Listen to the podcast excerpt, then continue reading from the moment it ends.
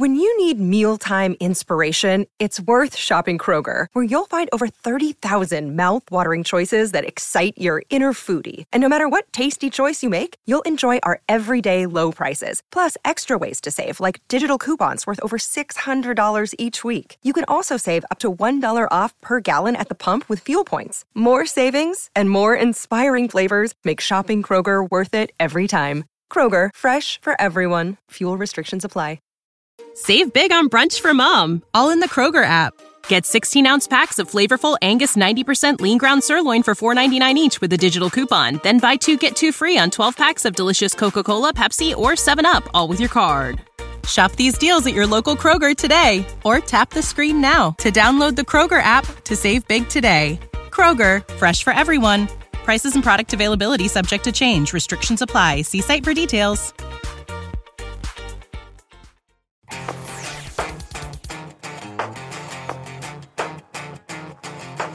Hey, Nathan, it's been a crazy year for cars and trucks.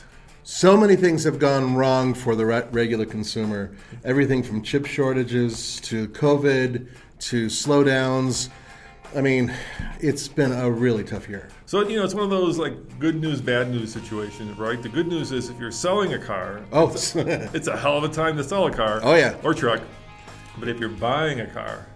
Yeah, so even used cars, right now it is a seller's paradise.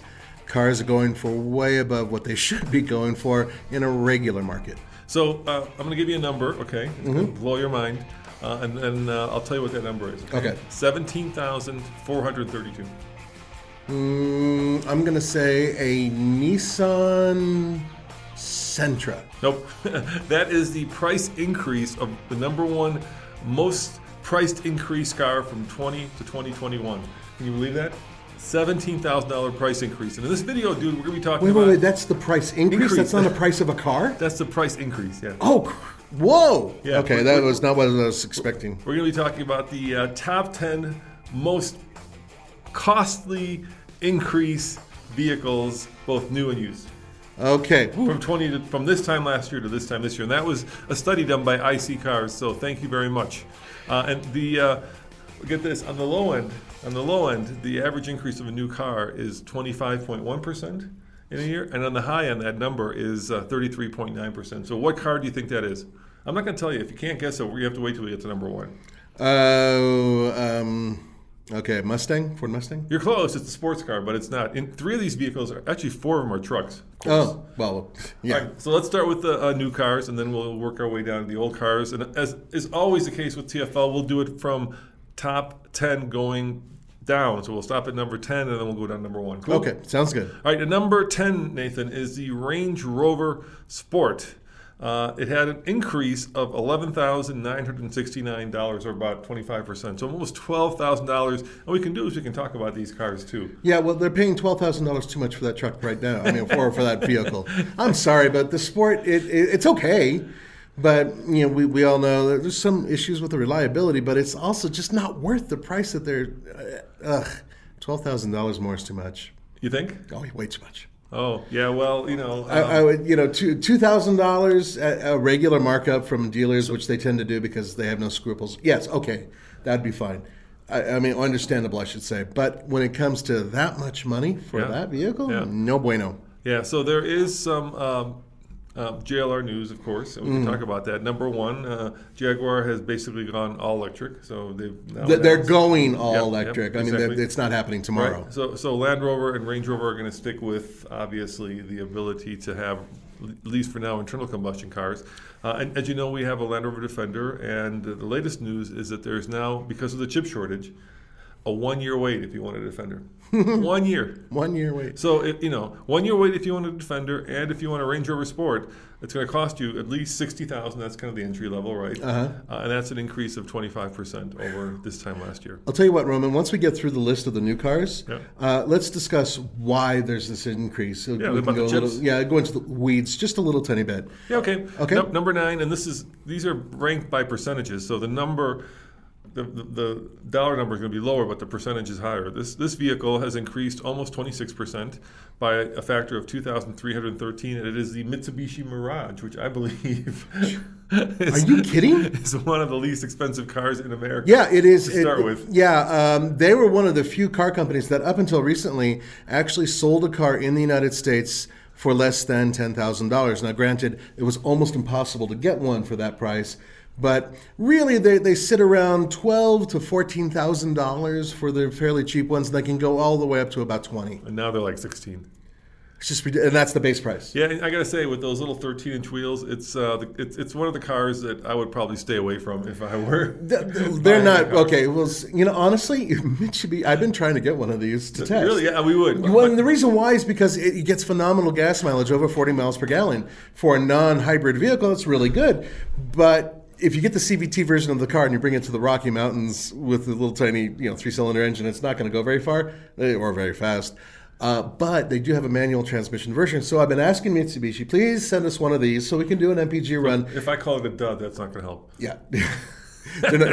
No.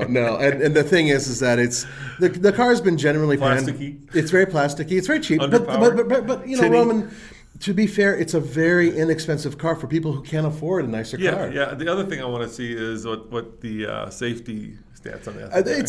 It's okay. I mean, compared to older cars, it's much better. And it does have ABS. Top safety pick plus, is it? It's not quite there, no. But it's also not, there are no red flags for it being completely unsafe. So keep that in mind as well. So if you were to pick, the duds in the car world, that would certainly be one of them. And there's also a Ford that falls into that category. Well, there is a Ford that falls into that category. You're kidding. It's built, I'll give you a hint, it's built in India. Oh, I know what that is. Yeah. What is it? It's EcoSport. Yeah, exactly. And when we sold our Raptor this week, right? Yeah. I was talking to the owner of the dealership, and I'm like, how do those sell? And he kind of looked at me like I just asked, the worst question ever. And he said, okay, I'm going to tell you what we did. What we do, we put them into the loaner fleet. So when people go and, basically have their car or truck serviced at the Ford dealership, they get the EcoSport, and then they discount them. And then they put them on the lot for a couple $1,000 less, and then they sell. And he said usually they have 15 of them lined up. He looked out, and there were 4 because, once again, there are no inventory of new cars. Right now it's really tough to get it. The thing is that I've actually looked at their sales numbers. We did some reports recently, and they sell them. They do sell, but it is because the dealerships are very inventive on ways of selling them. And they're also very popular fleet vehicles. I've seen them in rental fleets left and right. Those that remain, there's not that many rental fleets out there. Even those are selling out. And the thing about these numbers is, the Tundra is number 8, 26% increase, $8,000. That doesn't surprise me too much. But this is all profit for the dealerships. Oh God, yeah. And for the vehicle manufacturers. So we're being a little rough on some of these cars, but let's face it, manufacturers and dealers are now making money hand over fist because there's no more discounting of trucks. There's no more, if you can get a discounted vehicle now, you're doing really well. But and we managed to pull that off with a Subaru recently. But that's for the most, because I ordered it 2 months ago. Well, that's exactly it. And right now, guys, if you really don't want to try to haggle with these people, and good luck with that, you're going to have to wait a little while before prices start to settle down. And this is, as far as I'm concerned, I consider a lot of dealers who are pushing these prices and ridiculous increases as being somewhat unscrupulous, because they're taking advantage of a program right now where everybody is in the same league. They can't get cars because there aren't that many chips, or any in some cases, and inventory is shrinking. So they're taking advantage of that, and they're taking advantage of the buyer. I was talking to a Mazda dealer. He said he usually has 150 Mazdas in the lot, less than 50. He says if somebody comes in and says, I want to haggle, he's like, go find whatever Mazda you want and go someplace else, because we're getting full MSRP. Yep. And that's the minimum. And you know what? Full MSRP, fair enough. But it's these price increases over MSRP that are really iffy. So should we continue? Yeah. And let's talk about the next one, number 7. That's the Chevrolet Camaro, 26.7% increase, or 6,582. I didn't think Camaros were actually selling. Yeah, they are. And they recently announced that they will be continuing them through next year as well. I think originally there was a rumor that they were going to discontinue them kind of soon, but they still have some demand. And I think it's a really good car. I don't know if it's worth a major increase, but, you know, so be it. That's the way it is.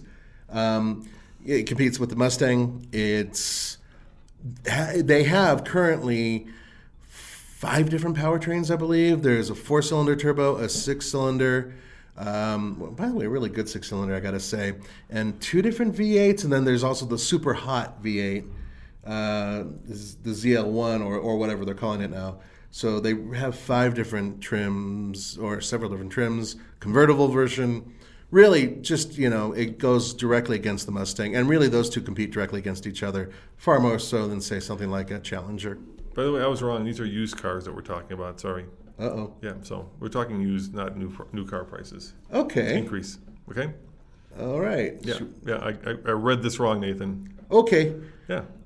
Top 10 worst cars. In other words, these are the top 10 worst cars to buy right now. Should we start over? No, let's keep going. Okay. Yeah, we make mistakes. We're not perfect. Okay. It's okay. It's a podcast. All right. The title will be different when you see the actual... Yeah, because I was looking at the prices of these things, and the price seems like, you know, very low, so they're not new car prices. Okay. So continuing on the used car prices on these vehicles. Chevrolet Silverado, number 6, $1,500, 27% increase, $7,960 increase. Okay, well... Yeah, there you go. That's not much of a surprise for pickup trucks. Pickup trucks are the biggest selling vehicles in the United States, by far.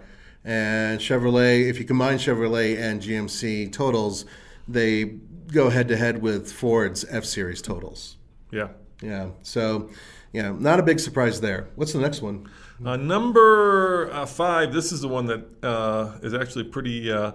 crazy, because I thought this segment was dead. It's the Mercedes-Benz S Class.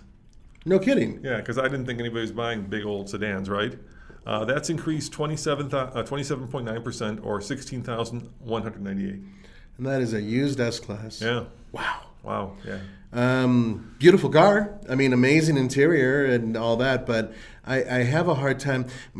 German cars are having a hard time maintaining their value, and so this is a little perplexing. But not this one. I mean, not everything is going up in value. Yeah, everything is going up in value. So normally vehicles that tank very quickly aren't tanking as quickly. Yeah. I guess that's a good thing for some people. Well, I think it's, you know, they're not depreciating as quickly. They're adding this extra price. So even though the value does depreciate still, the extra price on top of that because of the shortage is still there. So, you know, you're kind of in trouble one way or the other if you're a buyer. So basically we're talking about, you know, the price change from last year at this time to this year. So now we're talking about the next car, which is number 4, the GMC Sierra, which is actually a truck. We're looking at a 28.6% increase or $9,418, dude. So even greater than the Silverado. Yeah. Well, that makes sense. I mean, and then number 3 is the Ram. Wow, really? Yeah, number 3 is the Ram at 28.8%. That's up $8,000. $8,000 more for a used Ram. Yeah, the next one is just mind-blowing, though. Number 2. Can you guess what it is? Ford F-150? No, it's a Mercedes. Come on, you can guess what it is. It's the Mercedes that I've always wanted but could never afford, and now I will never afford. Oh, well, that would be the GT? No, come on. What Mercedes do I want? There's only one Mercedes I lust after, and it's not a sports car. It's not a luxury car. Oh, well, then it's an off-roader. Oh, you want a G-Wagon? Yes, of course. I've always wanted a G-Wagon. Sorry, I didn't equate that with Mercedes. Yes. It's its own thing. Remember when I ran over you with that? I certainly do. How in love I was with that 4x4 squared. You remember that? Yeah, so much in love with it that you decided to leave the bumper on the highway at one point. Well, that was that wasn't his fault. I would like to say the bumper left itself on the highway. It detached itself. And committed suicide. It was so ugly. It knew that. Let me tell that story. Yeah, so, it's a really funny story. My dream car for a long time was the G-Wagon, and of course, at the end of the first generation, right, which just happened recently, they came out with a 4x4 squared, and they were like $250,000. Yeah, and they had a really unique suspension setup. They were really axles. Yeah, portal axles and real monster. So for that was it 2 years ago or 3 years ago now for the LA Auto Show, Mercedes lent me one, and we decided to go to Hungry Valley, north of LA, and take it off road. And what they did to make it street legal, so that other cars wouldn't porpoise underneath it, was they added this really kind of tacked on like double stainless steel bar bumper. Remember what that thing looked like? It looked like something that was just stuck. It looked like the musical instrument. It almost looked like a flute. It's not like two flutes stuck together. Yeah, two flutes stuck. It was really thin, metal. We're not talking about something that looks like it's structurally sound, but Mercedes just did the bare minimum to get through the requirement from the Department of Transportation to have a bumper hanging low enough, or a component of it, to stop a car from going directly underneath it in a rear-end accident. Yeah. But it's very flimsy. Yeah, so we took it to Hungry Valley, and we decided to actually run Nathan over with it because it's so tall. Yeah. That was fine. Yeah, so they took the largest human being that they have at TFL, laid him on the ground, and said, okay, let's drive over you. And then, that's a good video if you want to look at that video. Fun. And then we decided, because it was so unstoppably great with the portal axles, to go over this berm, right? And then when I went over the berm, the bumper actually caught and kind of bent up just a little bit. Just a little tiny bit. And I looked at it. It was held down by like 4 bolts, and I was like, yeah, it's fine. So that night I go to pick up my wife, and LA traffic, 405, right? And oh my God, the bumper in the middle of LA traffic just decides to fall off on one side. So now I'm driving down the road like at 9 o'clock at night, sparks are flying, and the bumper's holding on by 1 bolt. Oh, and caveat, he's trying to impress his wife because he's kind of hoping that at one point in time, hey, honey, maybe we should buy one of these used or whatever. And I didn't all of a sudden... Yeah, she's too smart for that. So I was unable. I was able to actually undo the bumper, stick it in the vehicle because it's so long, right? It's stuck into the passenger compartment. Right. So I go to pick her up at, is it Bob Hope? Small airport up in Burbank. It's Bob Hope, right? Yeah, it is Bob Hope. Yeah, Bob Hope. Yeah, in Burbank. Pick her up at the airport, and there's a stinky, that's been dragging on the ground bumper in the passenger compartment. And she's like, "What the hell is this?" And I was like, "Oh, well, it's the bumper to the $250,000 Mercedes." Yeah, you should have tried my thing, which would have been, you didn't see any bumper. There's nothing in here. You saw nothing. Anyway, what happened was that... where was I going with this? That she did not like the vehicle. She could not get into it because you had to a pole vault into it. Yeah. It's so funny seeing these things driving around L.A. and Rodeo Drive, right, and these tiny little people in them. It's just like, come on. And the net effect is that the G-Wagon has increased 33.2% or $37,000. So that's on top of the price. Now this is used. So on top of the used price of this vehicle, you're paying for basically another whole vehicle. It would have been $37,000. That's crazy. Yeah. All right, well, let's move on. The number one, the one you couldn't guess, that increased $17,000 or 33.9%. The G-Wagon only won 33.2%. What do you think it is? Come on, this is a sports car. It's the sports car every YouTuber has to have. Yeah, the Corvette. Yes, that's right. You know I know that? How do you know that? It's right behind me. Oh, there you go. It had to be. Yeah, it had to be the Corvette. I'm sorry, guys. I mean, it's a dead giveaway. Even I can figure this one out. The thing about the Corvette is that they really knocked it out of the park when they designed this brand new one. At first, I wasn't really into it. They got rid of manual transmission. They put the engine into the back, all this other stuff. But especially this blue, it's outstanding to look at. Up close, it's even better than when you see the pictures. And Roman's driven way more than I have, and you got to acknowledge the performance and handling this car is just incredible for the price. Yeah, I mean, the Europeans are kind of snooty when it comes to their sports cars, but we have built in America a car to rival those guys by a significant margin. Yeah, and we'll never get the credit for it because it's a Corvette and it's got all this baggage, but it is up there with any 3 or 4 times as expensive European sports car in terms of its looks, in terms of its handling. People always, especially in Europe, kind of poo-poo it for the interior, but I think the interior is just as nice. Much better now. Oh my God. Yeah. So is it worth $17,000 more? I'm not sure. I mean, GM, they stopped production recently of the Corvette. And it wasn't because of the chips. Yeah. No, it wasn't because of chips. Well, that was part of the reason. They said specifically it wasn't chips. It wasn't chips. No, they said it was supply issues, supply side issues, not chips. Huh, okay. Well, it was during COVID. Yeah, when they did it. No, last week they announced it. Yeah, so, you can equate that with, the COVID slowdown and how everything. Remember, there's hundreds of companies that feed into one major company in terms of part suppliers. So it could be any number of those that slowed down. All right, so are you ready for the second list, which I got wrong originally, but this is the top 10 vehicles that have increased the least or actually have decreased. Okay, that's a good thing. So this is good for buyers now. Well, you'll see. It's kind of good. So number 10 is the Subaru Impreza, which has only increased $1,272 or 7.6%. So it's still increased, but it's the least amount of increase. Okay, so you're paying a little over $1,000 more for a car that... Honestly, it's a perfectly good car for all weather and for budget-minded people that get really good mileage. It is the little brother of the one that we just bought in terms of it doesn't have the big lift kit or anything like that. I almost bought one for my wife with a manual transmission. You know why we didn't do it, aside from the dealership not being great? Because you didn't want a CVT? No, it had a manual. Oh, it had a manual. Yeah, you can get the manual. Because you didn't... I don't know. Why didn't you do it? The funny thing happened. We were test driving it, and it was in the price area we wanted. And my wife went into a driveway and pulled up, and we bottomed out a little tiny bit because the Impreza is actually really low to the ground. It doesn't have that 8.7 inches. No, because we weren't looking at the Crosstrek, which was more expensive. So anyway, that was why we didn't get it. But it's a perfectly good car. I do recommend it with the manual transmission. I think Roman would as well. Let's move on to the next car. Before we do that, I just want to do a big shout out to all the patrons that support this podcast. So if you guys, this is a much different animal from what we do usually on YouTube. I think it's much more, unscripted, as you can tell.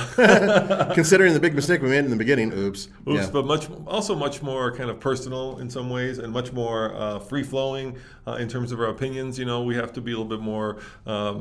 I would say real planned or structured in the videos. This is kind of more free-flowing. So if you love that, we'd appreciate your support on our Patreon page. Mm-hmm. It's patreon.com/TFLCar. We'd love to have you, give us any amount of money you can so that we can keep doing these things. We've actually added, besides the YouTube channels, we've added the podcast now.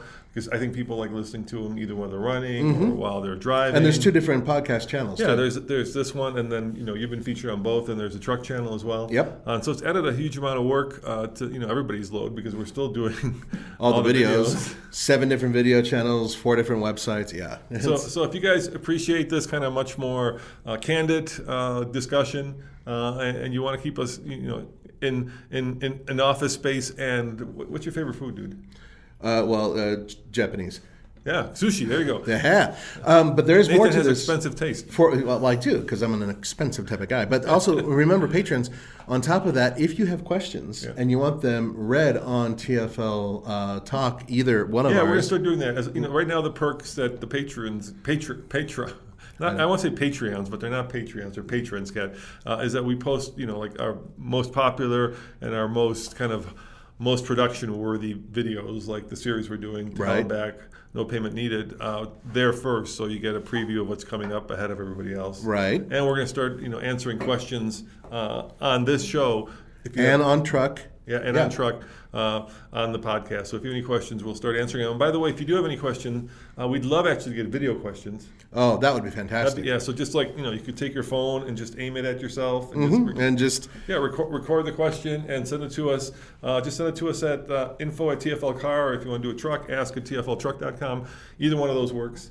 Please keep language clean, and let's stay away from anything that might be considered a topic that would be taboo. And if you're having a hard time transferring, because it's a big file, we do have a WeTransfer where you can just use WeTransfer to send it, and email us for that, and we'll send you the link to that, and you can send it to us. So we'd love to answer those questions. All right, let's keep going, dude. Yeah. Number 9, Honda HR-V, 6.9% increased. We've gone down from 7.6, or $1,200 about. Okay, now the HR-V is really close to getting a complete update and possibly becoming an all-new vehicle. The rumor is that the next generation will be a hybrid, which makes sense. Honda is moving towards hybridization? Yeah, okay, with their new vehicles. So the current model, now if you get a really older one, like the first generation, because there's technically 2 generations HR-Vs, you can get a manual transmission with front-wheel drive. Second generation, which is the current model, you can't. But it comes with a continuously variable transmission, and it comes with Honda quality, which I think is quite good. But the most important part of all the HR-Vs is the interior setup. So you just drove the Taos, which is a new Volkswagen. Which would you get? The HR-V? The Taos. Really? Yeah. The Taos will drive circles around it. It has a really sharp little turbocharged engine, 1.5, great power. I'm not in love with the transmission, which is a DSG. In the Taos, but there's a whole video out there with me driving it and talking about it. We just published it yesterday. Yeah, just put it up. Yeah, so check it out. But I really think it's the best Volkswagen product I've driven. Mm-hmm. I would buy it over an Atlas if I had the same money. I would buy it over the new Tiguan. It's that good. It looks like a baby Tiguan. It is. It's a baby Tiguan, but it's got great space, and the suspension setup is beautiful for a little vehicle like that. But the HR-V does have a big caveat, big trump card, I should say, and that is its interior design. It is one of the most flexible interior setups ever, and you can put amazing amounts of things in this really tiny little crossover. So that's the HR-V's appeal in my book, and it's a fairly well put together vehicle. So there it is. Is it worth, was it $1,200 more? Yeah, maybe. Well, you know, I mean, people did get those stimulus checks, so now we're in stimulus check money. Yeah, so you blow your stimulus check in order to pay for the premium on the vehicle that you shouldn't have to pay Nathan, for. Or, you know, if you really want to go wild, get scratch tickets, and maybe you could. Yeah, there you go. Actually, afford that G-Wagon if you hit it right. Get $1,000 worth of scratch tickets. You heard it here first, folks. I was thinking about that. It's like the government gives you money, and if you go get those scratch tickets, you just give it right back to them. Well, yeah, in essence, yeah. So it's a full, you know, it's a full circle. Full circle, exactly. The circle of taxable life in America. Okay, all right, we're not going to go into that anymore. No, we don't do politics. Number 8 is the CX-3. It's up 6.3% or just about $1,000. That's crazy. Yeah, CX-3 is also... Well, that's a problem for me. You know why? CX-3 is a perfectly good car, but it's being discontinued. Yeah, I know. They're actually getting rid of them. And the Mazda 6, too. Yeah. The Mazda America. 6. But the Mazda 6 is going to get an interesting replacement, we hear. The CX-3 is going away completely, and it's being replaced sort of by the CX-30, which will take its place as the smallest crossover in Mazda's lineup, and it's a great crossover. The thing about the CX-3 is that it's based on the Mazda 2 platform. It's tiny. It's no bigger inside than my wife's Mini Countryman, which is one of the smallest vehicles in its class for a crossover. It's also not very fast, although it handles very good. It is sexy. Yeah, and I think that the CX-3 is a very good-looking little car, but it's small. So keep that in mind if you're going to go and spend the premium. You know what Mazda needs? They need to come back with the Mazda Speed. Without a doubt. There's just really, right now, the problem with Mazda is, you know, at least with Subaru, you still have the WRX and the STI, right? With Mazda, you've got no excitement in the showroom. Well, you do have the MX-5. You do have the Miata. And the Miata is an exciting, fun little car. Oh, yeah, it is, but it's the only one they have. Yeah, and then they've been around a long time. Well, yeah, they invented the segment. And the small, you know, better British convertible is not exactly, you know, going to rile the blood of most millennials. Well, they sell, I mean, for a small two-passenger Japanese convertible, want that car, you'll get the used one. Right, because there's a boatload of used ones out there. Yeah, and it's not on our list, but it's. When I say used ones, I mean like first or second gen. Yeah, I love the first gen. I don't fit very well in the first gen though. Second and third gens I fit better in. But think about the Mazda company as a whole is that they went upper class. You've seen their interiors. Yeah, so like you had, you know, like Chevys, and then you had Mercedes, and then kind of in the middle were Volvos, and now Volvo's trying to go into that kind of premium segment, and now Mazda's Mercedes. Trying to fill that kind of Volvo middle ground. Their interior and exterior designs are extraordinary. Unfortunately, they still are viewed and will be viewed as entry-level cars, and so some of their really nice offerings are fading away. The Mazda 6, which I think is the best car in its class, at least for styling, and a really good driving performance, unfortunately, is going away. People aren't buying sedans, and people aren't buying big sedans. And speaking of Volvos, Nathan, that's number 7 on our list. It's an increase of 2,064 or 5.5%. The XC90, the big crossover. The big crossover. That's their best-selling crossover. Well, no, it's not. Actually, they're the second one. Usually the midsize. The XC60 is one of their best-selling ones. Yeah. But the 90 sells well for them. The 90's old. Yeah, well, it is an old platform. They do have a plug-in hybrid version of it. Super turbo. Yeah, and it's got the super turbo, which is basically a supercharged, turbocharged, right? So a four-cylinder engine that has a supercharger and a turbocharger, and what that does is it mitigates lag and still gives you the top-end power all in one package, and it's proven to be pretty effective. Yeah, I think Volvo has a lot of new cars right now, like the Recharge, the all-electric cars. Mm-hmm. Yeah. I just talked to a guy; he just bought one. Oh yeah, I was at the car wash, and I said, "Why'd you buy the Volvo?" And he said he loved the look of it, and he liked the fact that it had over 200 miles of range. I said, why didn't you get something like a Tesla? Yeah, I knew you were going to say Tesla. I was curious, because, I mean, let's face it, for every one Volvo they sell 100 Teslas. Yeah. Electric Volvo, that is. So I was curious why he didn't go the Tesla route. And he had a lot of good reasons, and it's a good-looking car. Well, you know what they did in my book? They kind of took the same playbook from Apple Design. It did. It looks a lot like very clean, very simple, very elegant in terms of what they did. The curves are great. The way it feels in your hand, so to speak, is very similar. And I've noticed that with other Volvo products in the recent past is that they've been updating them and making them seem like they're Apple products. Number six, Nathan, the Toyota Prius. It's up $971 or 5.4%. I think the thing about the Prius and the reason it's not, look, Prius pioneered hybridization. Yeah, in terms of popular hybridization. Yeah, exactly. Yeah, so they, but now I think the world has shifted and everybody's going more toward full electrics. And so I think the Prius, it doesn't mean it's not popular. It doesn't mean it still sells. Doesn't get incredible fuel economy. Yeah.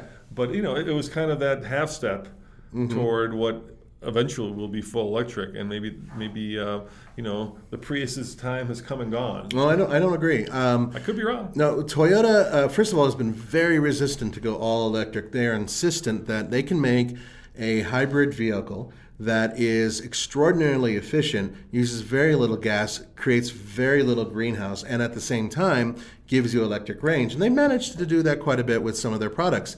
In fact, recently, I drove their Sienna minivan, and normally it's like, I don't care. It's a minivan, so I'm going to talk about its interior. Dude, I was getting like mid to high 30s with that van, driving it like an ape. Yeah, I know. It's crazy. And it's crazy, and it had all-wheel drive. So they pioneered that hybrid system. Yeah. And the other thing about the Prius, to me, I think is, it's always kind of been designed to its own drummer. I'm not a fan of Prius design. Yeah, the recent design is way out there. Well, they wanted to get attention. They certainly did. It's quite out much. There. Maybe it's a little too like a Tokyo nightlife, I guess, would be the design language. Well, no, it's not, because the Koreans have managed to absolutely out-design Toyota when it comes to hybrids and now electric vehicles. Well, it feels like the Prius and some of the electric cars out there look like they're trying really too hard to be futuristic. You know what I mean? In some cases. You don't have to, the design doesn't have to be futuristic. The design just has to be fresh and modern and clean, right? That says future to me. You don't have to have like the weird taillights and the swooping lines that intersect in really interesting or unusual ways. That doesn't, that's not the George Jetson car. I mean, to me, clean design that's minimalist is more futuristic than anything. You just were out, was it Hyundai or Kia? With the new Ioniq 5, which I thought was really cool. Yes, exactly. And now you tell me about that design, because that was an awesome futuristic design that you can buy tomorrow. Yeah, exactly. All right. And, number five on our list is the Audi Q7, 3.1% increase, $1,220. It's a big old Audi crossover. Yeah, it's one of their better sellers. Once again, crossovers sell well for the Germans. Q5 is their best seller. Yep. Once again, the midsize. Yeah, but although the Audi builds good vehicles, they are not. How do I put it? They used to have passion kind of imbued, and they lost a lot of that passion. Well, I think one of the problems. I shouldn't say problem. One of the issues that all the Germans have to overcome is that their cars are starting to look all alike. So a Q7, a Q5, a Q3, they all look the same. Alike. Yeah, it's a little too much, Give me some distinguishing something between them. But a spicy looking version of something that really, Yeah, it's all too like, corporate identity. Yeah, and that's just a thing in German design right now. It's really bad right now, and it goes throughout all the German makers. Although Mercedes is starting to really make some really different looking cars that don't look Mercedes. Like, yeah, I'll give Mercedes credit on that. Number four on the list, the GLC. Once again, the midsize crossover. Yeah, which is a really good crossover. It's up only 2%, $709. It's a good crossover. Tommy recently did some videos on the GLCs. Yeah, they're interesting, I mean, it's got that kind of more jelly bean design, right? So it's much more rounded. If anything, Audi's much more squared off. This is much more rounded. The GLC is, pushing in some ways the mid-size crossover boundary by, infusing the mid-size crossover with a lot of luxury and a lot of kind of, those interesting vents, right? That you have that. That go across the whole. It's a beautiful interior in that vehicle. Now the giant screen. It's a cool car. Yeah, I mean that is a bit of an increase, but it's not too bad so far. Knock on wood, they could be a lot worse.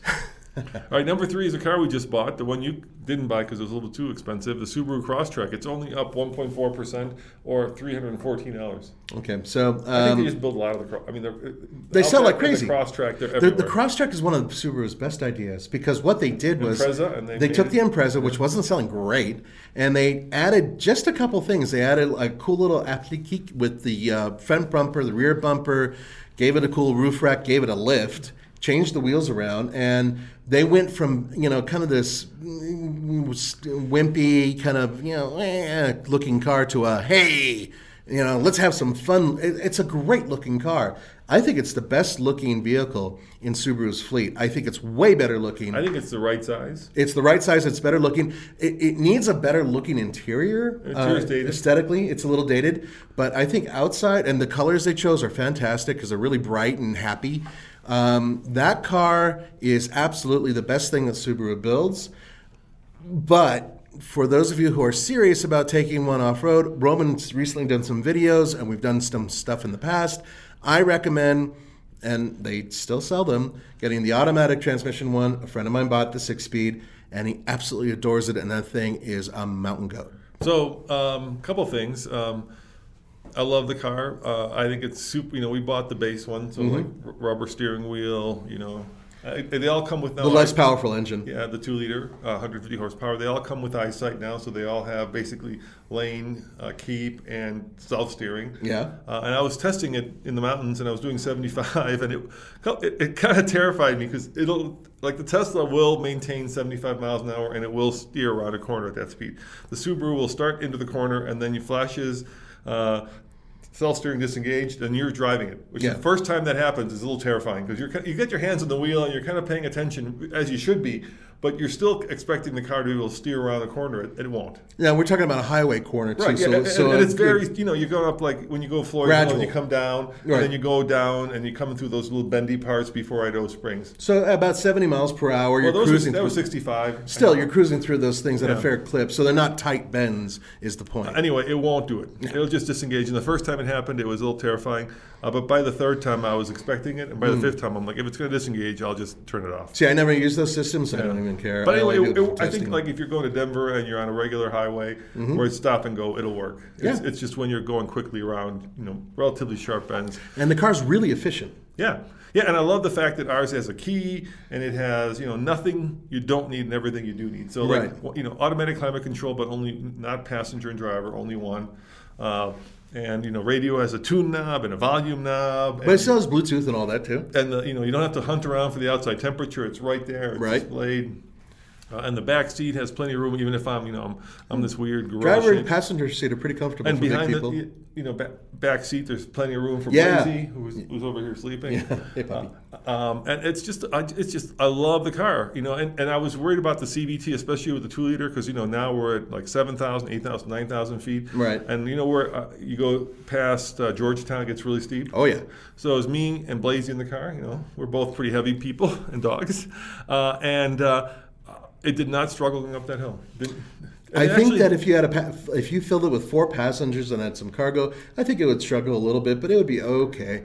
It's it fakes fakes shifting, so when you floor it just goes. It has like a stepped gear thing. Yeah, gear, so that kind of fakes you into thinking you have I know especially what I'm going to say next. I know the manual is better, but nobody buys a manual.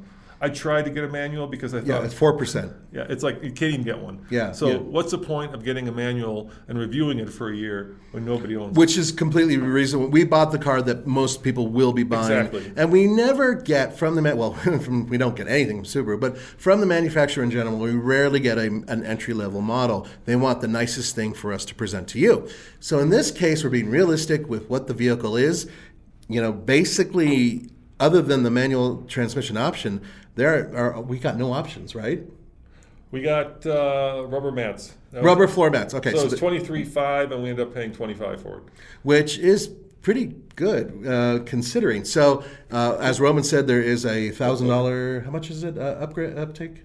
Right now they're up $314. So $314. That's not too bad. So we actually got one below sticker, and that was because I ordered it 2 months ago before it all hit the fan. Right. And also thank you to Peter West over at AAA. They have a car buying service. They do it here and in Texas and in Oregon, and they're great. There are a lot of other car buying services out there. We're just spotlighting this one because this is the one that helped us. I bought a bunch of cars through Peter. What they'll do is he actually got me the car under sticker, which is incredible, delivered it to my office, clean, and signed the paperwork here. We need to send him a holiday ham or whatever you do. Didn't have to go to the dealership. Yeah. So thank you, Peter. Thank you, AAA. I would highly recommend it. We're not getting paid for this. Nope. Nothing. It's just a really great service. Peter's actually retiring. Robert's taking his place. So if you can call Robert. Have a good retirement, Peter. So the thing is, once just finishing off on the Crosstrek, is that I still think it's the best vehicle they build, and I agree. It's still not an off-roader, guys. It's not. About that? So I did a video yesterday, and the conclusion of the video is now I know why Subaru won't give us vehicles, because we proved that they're not what Subaru contends they are. So we were watching, of course.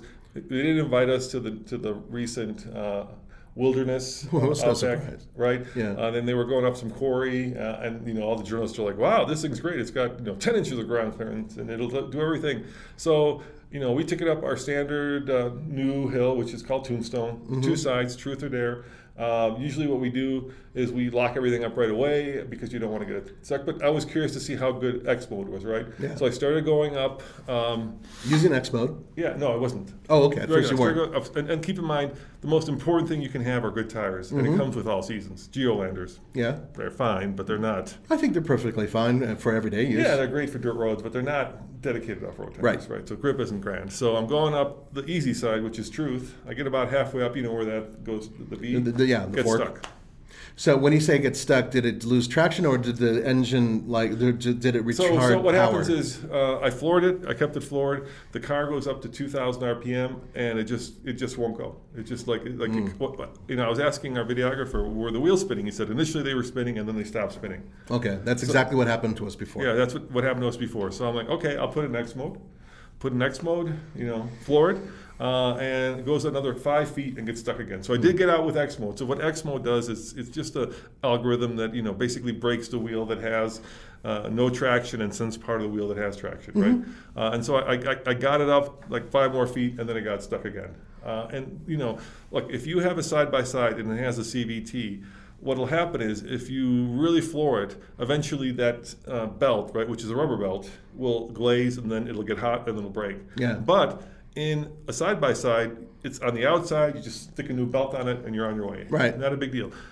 And in a car, the CVT isn't a belt, it's a chain that rides up and down. It's a metal, it's not like a chain, like a bicycle chain. Yeah, it's like and if you break that, you're basically looking at like a $2,000 service because it's buried in the engine. Well, and so that's why they cut power, because they don't want to roast it, because it's a very simple setup. And if you grind it and force it to do something that it can't do, you're going to heat it up, you're going to break it, and then you destroy your transmission. So Subaru, what they do, other automakers do this as well with their CVTs, when they're being strained and they can't do something, they cut power to the transmission, preventing it from eating itself. So it's both a good and bad thing. So I used your method, backed up a little bit, got a run at it. Speed! And then, I tried hill descent control, which it has. That worked really well. So the braking worked really well. And then I'm like, okay, I'll go up there. I got to do it, right? You can't like that. So I go up there, and I go to that part where it gets really... the car gets really articulated. And that's in the wilderness video, by the way, that a lot of people did. There's never any articulation, right? It's like you're on a pretty steep, but there's no, the wheels are not. They're not trying to force one of the wheels off the ground to really show what the other wheels will do. Yeah, I noticed that too. You noticed that, right? Yeah, They're all four flat. So now the car has two wheels in the air, so you're really stressing it out, and it would not go up over that first part. It just wouldn't do it. I'm like, okay, I'm going to use the Nathan method. So I backed it up. Momentum. Backed it up, went up, didn't do it. I'm like, I'll try it again. On the fourth try, I did it. But the problem with momentum, Nathan, your method, is that things break. Sometimes. And so that's what happened with me. Yeah, that's... Here comes Blazy. Yeah, basically, I scratched the bottom of the chin spoiler. Yeah. One of the problems that you encounter with using momentum is that, indeed, you can break things. You lose control. And the control isn't as good. So let's go into what we've gone through before with that Crosstrek. Tommy actually, and it's a pretty good video, put one of those, last year's model, I believe, on his roller test. And Tommy's roller test is the best way to test all-wheel drive systems. It's very scientific, and it's dry. All the... all the emotion is taken out of it, and it's just a scientific method, and our method works really well. And the Subaru did not do particularly well on that one as well. It did the same thing. It cut power. Other vehicles in the same class don't. Lesser vehicles, as far as I'm concerned, were much more efficient at deploying power. So that is something that you really should keep in mind if you're serious about doing some actual off-roading. Look, if you want to go and do like Moab stuff, you know, this is not, if you want to go overland, you want to go on dirt roads. Yeah, it's perfectly fine. It's fine. Like I say, I was really rooting for the car. I wanted to do well. And our plan is, the next one we're going to try the one where we got in trouble, Cliffhanger 1.0. I want to compare it to our Pathfinder. See if like a modern car can do what a 26-year-old truck can do. Yeah. I'm curious. And then I want to do a little bit of a puck lift, because you can't lift independent suspension, obviously. Not like, you can raise it a little bit. You just spacers. Yeah. Basically a puck lift, and then put a little, more aggressive tire on it. I think it'd be a really good idea. And then do the test again. That's the whole plan right there in a nutshell. And I'm rooting for it. I want it to do well. I love the car, but what am I going to, what do you want me to do? It all comes down to marketing. That it doesn't, right. It comes down to marketing, and the problem, and this is one of the reasons why we're ostracized from certain organizations, the fact that they say that this is an off-road vehicle. They hint at it. They show it doing stuff that, frankly, it really can't do very comfortably. I know a lot of Subaru fans out there will disagree. However, wait for the hate mail. Yeah, which we get, and I'm totally fine with that. And you know what?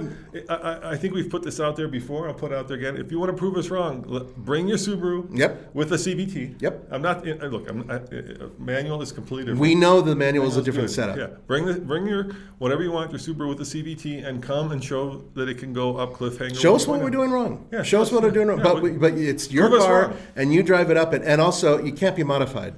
The whole point. I don't care if you want to lift it. That's fine. But you never know. Some guy put a locker in and got all. If you got a locker, yeah. Come on. But no. Honestly, if you want to do that, go ahead and do it. Prove us wrong. We'll take you over there. We'll film you. And after signing some releases, so you don't sue us for looking embarrassed, you don't make it up that hill very easily.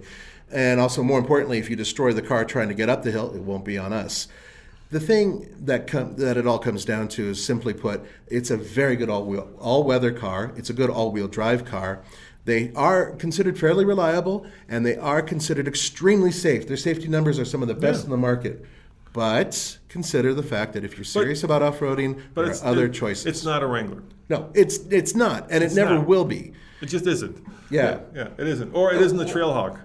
No, it cannot compete with even the. It doesn't have a low range. Well, right? We just tested the Ford baby Bronco, the Bronco Sport, which is better. And the Bronco Sport will absolutely eat it alive off road. Yeah. All right, let's keep going. We have to wrap this up. Yes. We're running out of time. Number 2 is a car that Andre just purchased from TFL. It's the BMW i3. I think that's a bargain. I love that car. Well, what's the increase on it? It's the first car that actually decreased 0.4. It increased 0.4. $91 it increased, but that car is the if I needed a city car, I would get that car all day long. They're super cheap. We bought ours for $14 with the Rex, right? The range extender. No, it did have some issues, but we took care of those. Yeah, it was it was CPO'd. Yeah. But I love that car. I think BMW nailed it out of the ballpark. I think it doesn't get enough love because of the weird, thin little tires. People just didn't necessarily. They don't like the shape of it, which is a shame. That is a bespoke BMW. It doesn't share any of its panels with anything else. And it has like a whole special cage that they built for the car itself. It's extremely safe. It's like carbon fiber. Fiber-ish. Yeah, it's really cool. And they use a lot of special materials. I love driving them. And they're like $50,000 new and used. You can get them for $14,000, and they're great little cars. And apparently only a little above $14,000 according to this number, which is good. Roman and I both agree, and Andre, obviously, it's a bargain. And if you want a really good electric vehicle that has a range extender, very smart buy. Yeah, and then you can jailbreak the range extender to get more fuel tank use and to get more range. It's great. I'd love to get. I'm waiting for They just killed it, so I'm waiting for like the one with the bigger battery, right? The one we only had like 60 miles of range on the battery, but the new ones I think go up to like 150. That's the one I was looking at. They doubled the battery, but those are like $50,000 right now. Yeah. So we'll wait for it to depreciate, and then we'll get one. And that's the thing, is that they do depreciate rather quickly. And the number 1 car, this is the only car on the list that actually decreased. Everything else increased. This went down 2%, or $1,077. The Tesla Model S. That's no surprise. It's been around forever. I think you're right. Yeah. What is it now? I think, well, 11 years for Tesla, right, as a company. So at least 11 years. Well, no, I think it's closer to 9 years. Well, when it was actually the Roadster was the first one. Yeah, the Roadster, which didn't last very long. But the S is their first real model in terms of proper competitive, and it also put them on the map. Yeah, I think also the fact that it's very expensive, so it will depreciate. They're huge. Yeah. It's a big car. Yeah, I know a relative of mine. He's a cook, sommelier actually in San Francisco, and he bought one, and he loved it at first, but they couldn't park it. There was no place to park it, so he got the 3. It's also indicative of the fact that you're buying yesterday's tech. Yeah, it's an old tech vehicle. Granted, they're still the fastest ones out there. They have ridiculously powerful versions, but right now Porsche builds the new Taycan, yeah. And that's a better looking, more sport-oriented vehicle in my book. I just think with electric cars, as you know, because you've got a Leaf, right? You're not paying a lot for old electric cars, but you're not getting the latest, greatest. No, the tech that's in my daughter's car is so old by comparison. It's crazy, and it's like an old iPhone, right? Yeah, yeah, it's like an old iPhone. My stepfather just got the old SE, right? Uh-huh. I want to say it was like $400, right? And he loves it because it still has to push, the button. As opposed to stupid. You can physically push the button. Yeah, I love that too. I miss that so much. I don't know why Apple went away from it. I tried to buy one of those flip phones for my sibling when he's in his mid-50s. But it's still a very good car. I mean, build quality on those cars has improved over time, probably because they've been building them forever. But yeah, now you can get them at relatively good prices despite the increase. However, recently, Tesla did increase their prices. Yeah, they've been increasing them kind of in a sneaky way. They're like not the X or the S. Yeah. I think they actually stopped production on those for now.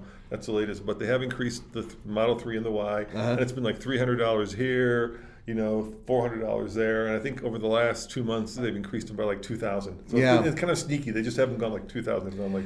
Yeah, and they don't announce anything because they really don't have any press or anything. They just go and do it. And, it's...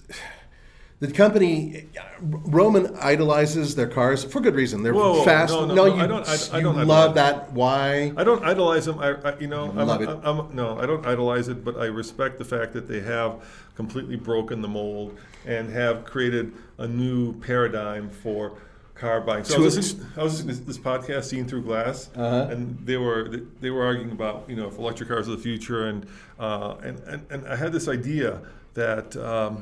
In the UK, if you're into traditional ICE, right? I hate that word too. Internal combustion. It's kind of a way to mock traditional cars. To a certain, I don't like it either. But you know what they're called in the UK, right? They're called petrolheads. Yeah. Right. So what they're identifying when you think about it is not the car itself, but with what powers the car. Mm-hmm. And to me, Nathan, I don't give a rat's ass what powers it. I'm all about the car or the truck. Mm-hmm. So to me, whether there's a battery or a fuel cell or a big old V8, it's not about that necessarily. It's about the performance and what the car makes me feel like. So I'm not hung up. I'm not a petrol head. I don't care if it's diesel or if it's gas or if it's electric or if it's fuel cell. What I care about is the car itself, and that has not changed.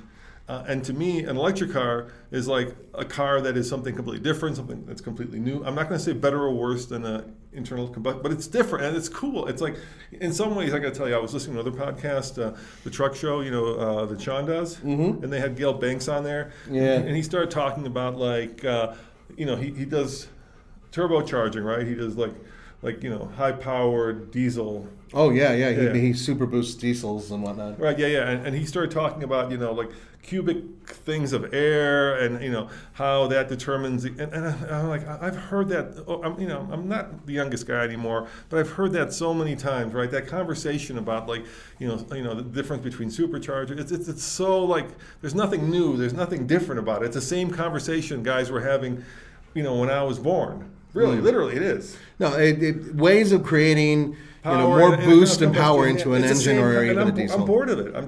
Let's move on.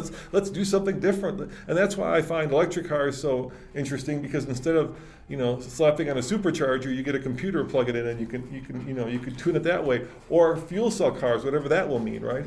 However you increase the horsepower and the output of those. That's all it is with me. It's not a love of the company. It's not a love of the, it's just, it's different, it's new, it's fun, it's fresh, it's cool, and that's where I'm at. I'm willing to bet Bitcom that there are going to be some interesting changes at Tesla. I hate Bitcom. I can't stand it. So, but the other part of this whole thing, of course, is that the vehicles we talked about, some of them are really good high-tech bargains, potentially, that have still gone up in price. So to wrap this whole thing up, I think that you guys out there who are searching for used cars, beware. A lot of people are going to upcharge you on them. Maybe the market is what the market is. The market is what it is. And, at the very least, if you're trying to get rid of a car, now might be a really good time to do it. If you're going to sell. And by the way, thank you to all of our patrons out there. So you guys, you know you are. Thank you again, guys. We appreciate it. It lets us do things like this. You know, a lot of the podcasts, when they're on the audio version, right? Uh-huh. The first 20 minutes are commercials. You'll note that we get right into it. So, that's because we've got a lot of great patrons that help us do that. All right, Blazy. I think Blazy needs to go, you know what? Yes, good timing. He seems to be in the mood. He's going back and forth between the two of us trying to tell us something so we don't want to stink up our studio. No, it's a really bad idea. So thank you, guys. We'll see you next time. Take care. Take care. Ciao. When you need mealtime inspiration, it's worth shopping Kroger, where you'll find over 30,000 mouth-watering choices that excite your inner foodie. And no matter what tasty choice you make, you'll enjoy our everyday low prices, plus extra ways to save, like digital coupons worth over $600 each week. You can also save up to $1 off per gallon at the pump with fuel points. More savings and more inspiring flavors make shopping Kroger worth it every time. Kroger, fresh for everyone. Fuel restrictions apply. Save big on brunch for mom, all in the Kroger app. Get 16-ounce packs of flavorful Angus 90% lean ground sirloin for $4.99 each with a digital coupon. Then buy two, get two free on 12 packs of delicious Coca-Cola, Pepsi, or 7-Up, all with your card. Shop these deals at your local Kroger today, or tap the screen now to download the Kroger app to save big today. Kroger, fresh for everyone. Prices and product availability subject to change. Restrictions apply. See site for details.